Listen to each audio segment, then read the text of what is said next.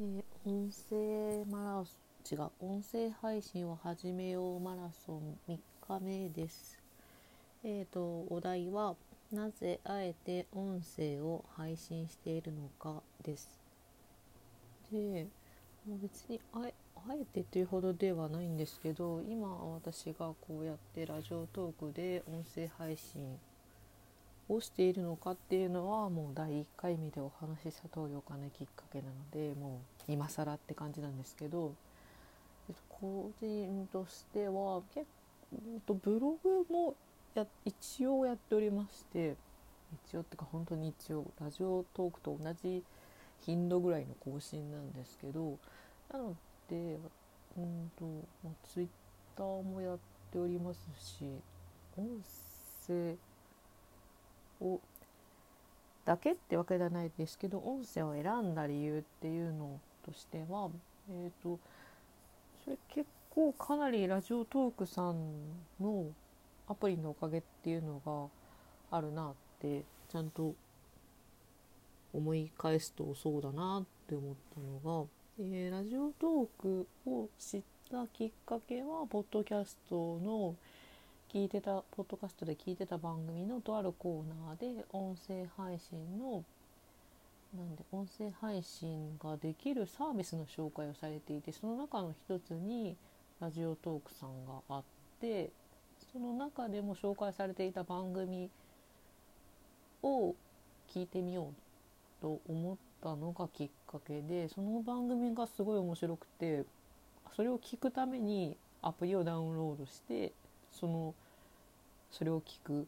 ようになった。本当に最初はその人の番組しか聞いてなかったんですけどそれから少ししてから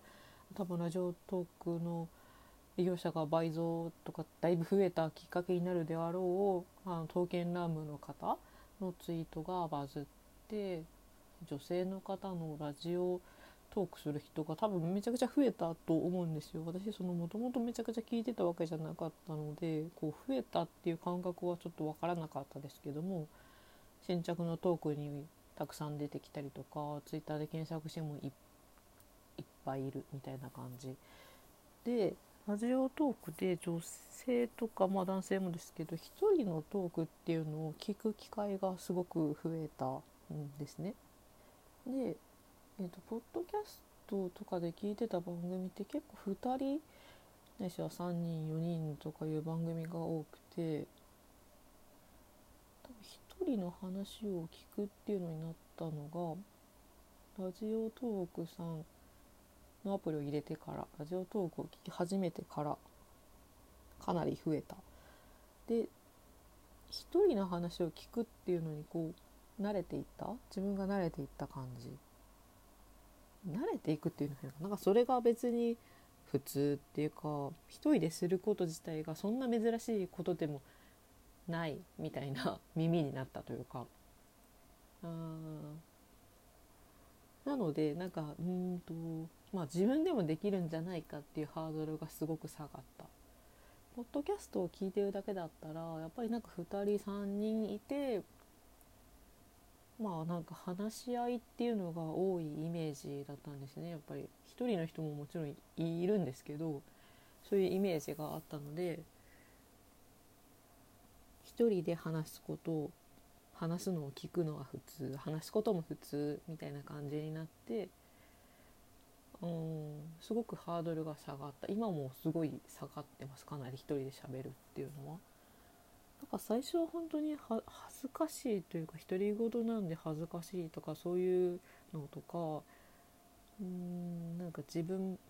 なんかが出た変ですけどなんかまあ自分がやってもどうなるわけでもないよな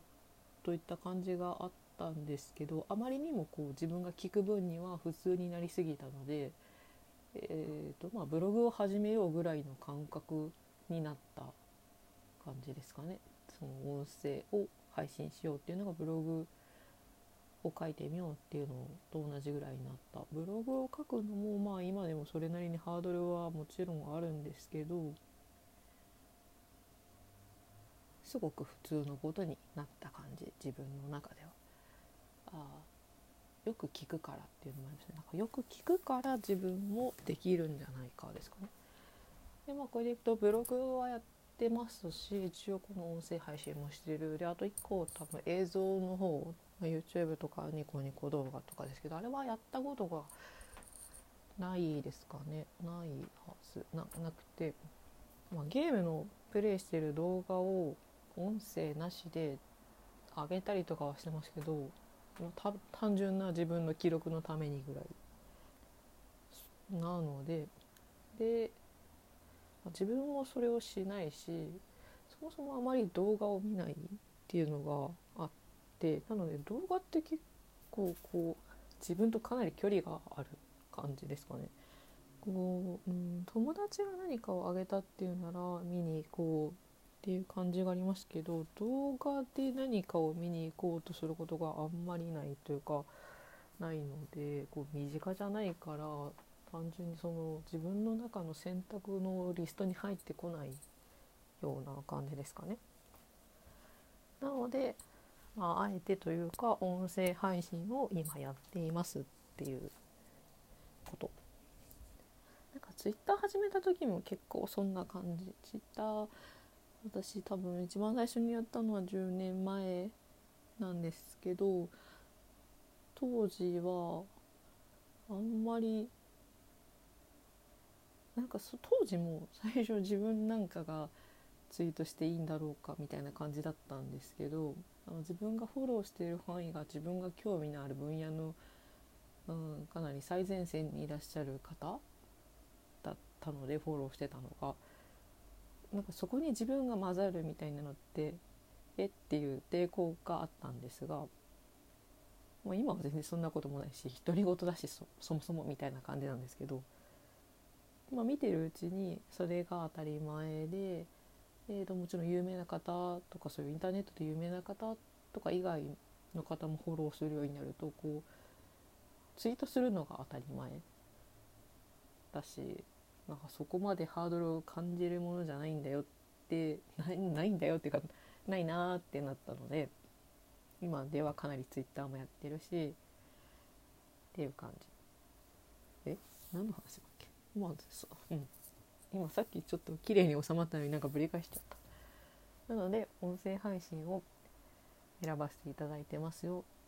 ね、その中でラジオトークめっちゃラジオトーク推しなんですけどラジオトークはもう iPhone 一つでできるっていうのがかなり私的にすごいことまあポッドキャストも頑張りゃそれはできますよ。多分きっと何か方法があったら。けどスマホ一つでできるっていうのはかなり強いなと思います。なんなら今だったら自分こうブログよりもかなりハードルが低いぐらい。ブログはやっぱり、うんと、自分はパソコンでカタカタ打つのが全然早い。そうかそうなってくるとスマホでそもそも文字打つのが早いってなった人だったらブログも本当にそれぐらいの感じになるんですかね。にブログ一つあればできるじゃんって感じ違うスマホ一つあればブログなんてできるじゃんっていう感じなのか。そうかそうか。あんま変わんない。私的にはスマホ一つスマホは常に私と共にあるのですごい身近なツールですかね。まあそんな感じです。まだ少し時間があるのでえっと今日は3月の29日なんですけど東京では雪が降りましてあの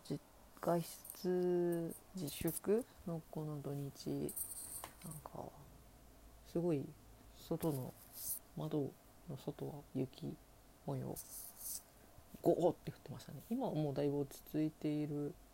明日は多分溶けているのかなと思ったけど明日も気温が低いみたいなのでもしかしたら路面が凍結してどうのこうのって言ってましたね私は、えーともうちょっと自宅自宅っていうかリモートワークになっておりますので明日も引き続き引きこもる予定なんですけど、まあ、歩かれる予定外出する予定とかがある方はお気をつけてくださいという感じですかね。